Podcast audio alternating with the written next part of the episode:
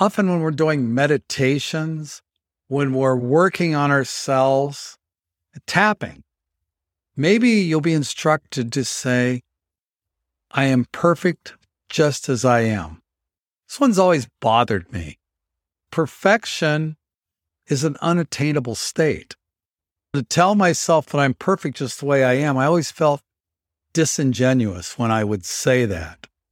So I did a little research and found this description of perfection, and it's exactly what I thought perfection, a simple word that describes an unattainable state. The true definition of the word states that perfection is the process of improving something until it is faultless. We all know that's not possible. And somehow, all of us feel that the world requires us to be perfect. Getting there is simply impossible, often resulting in feelings of inadequacy, worthlessness, just not feeling right. It always bugged me.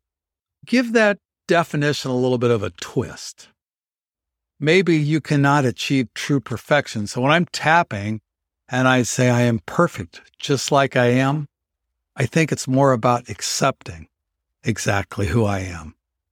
So lift your chin. You are already perfect just the way you are. See, there it is. You're already perfect just the way you are. That means you're perfectly you and nobody in the world can be better than you. You're unique in every way. Imperfection is what makes us human. So are you imperfect? Then you are a perfect human.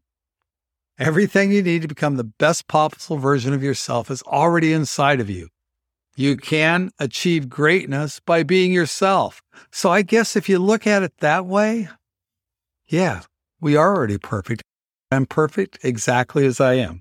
I'm perfect in my imperfection. How's that grab you? Ruminate on that one a little bit. Until tomorrow, move well, stay healthy, be happy, live with patience, and I will talk to you soon.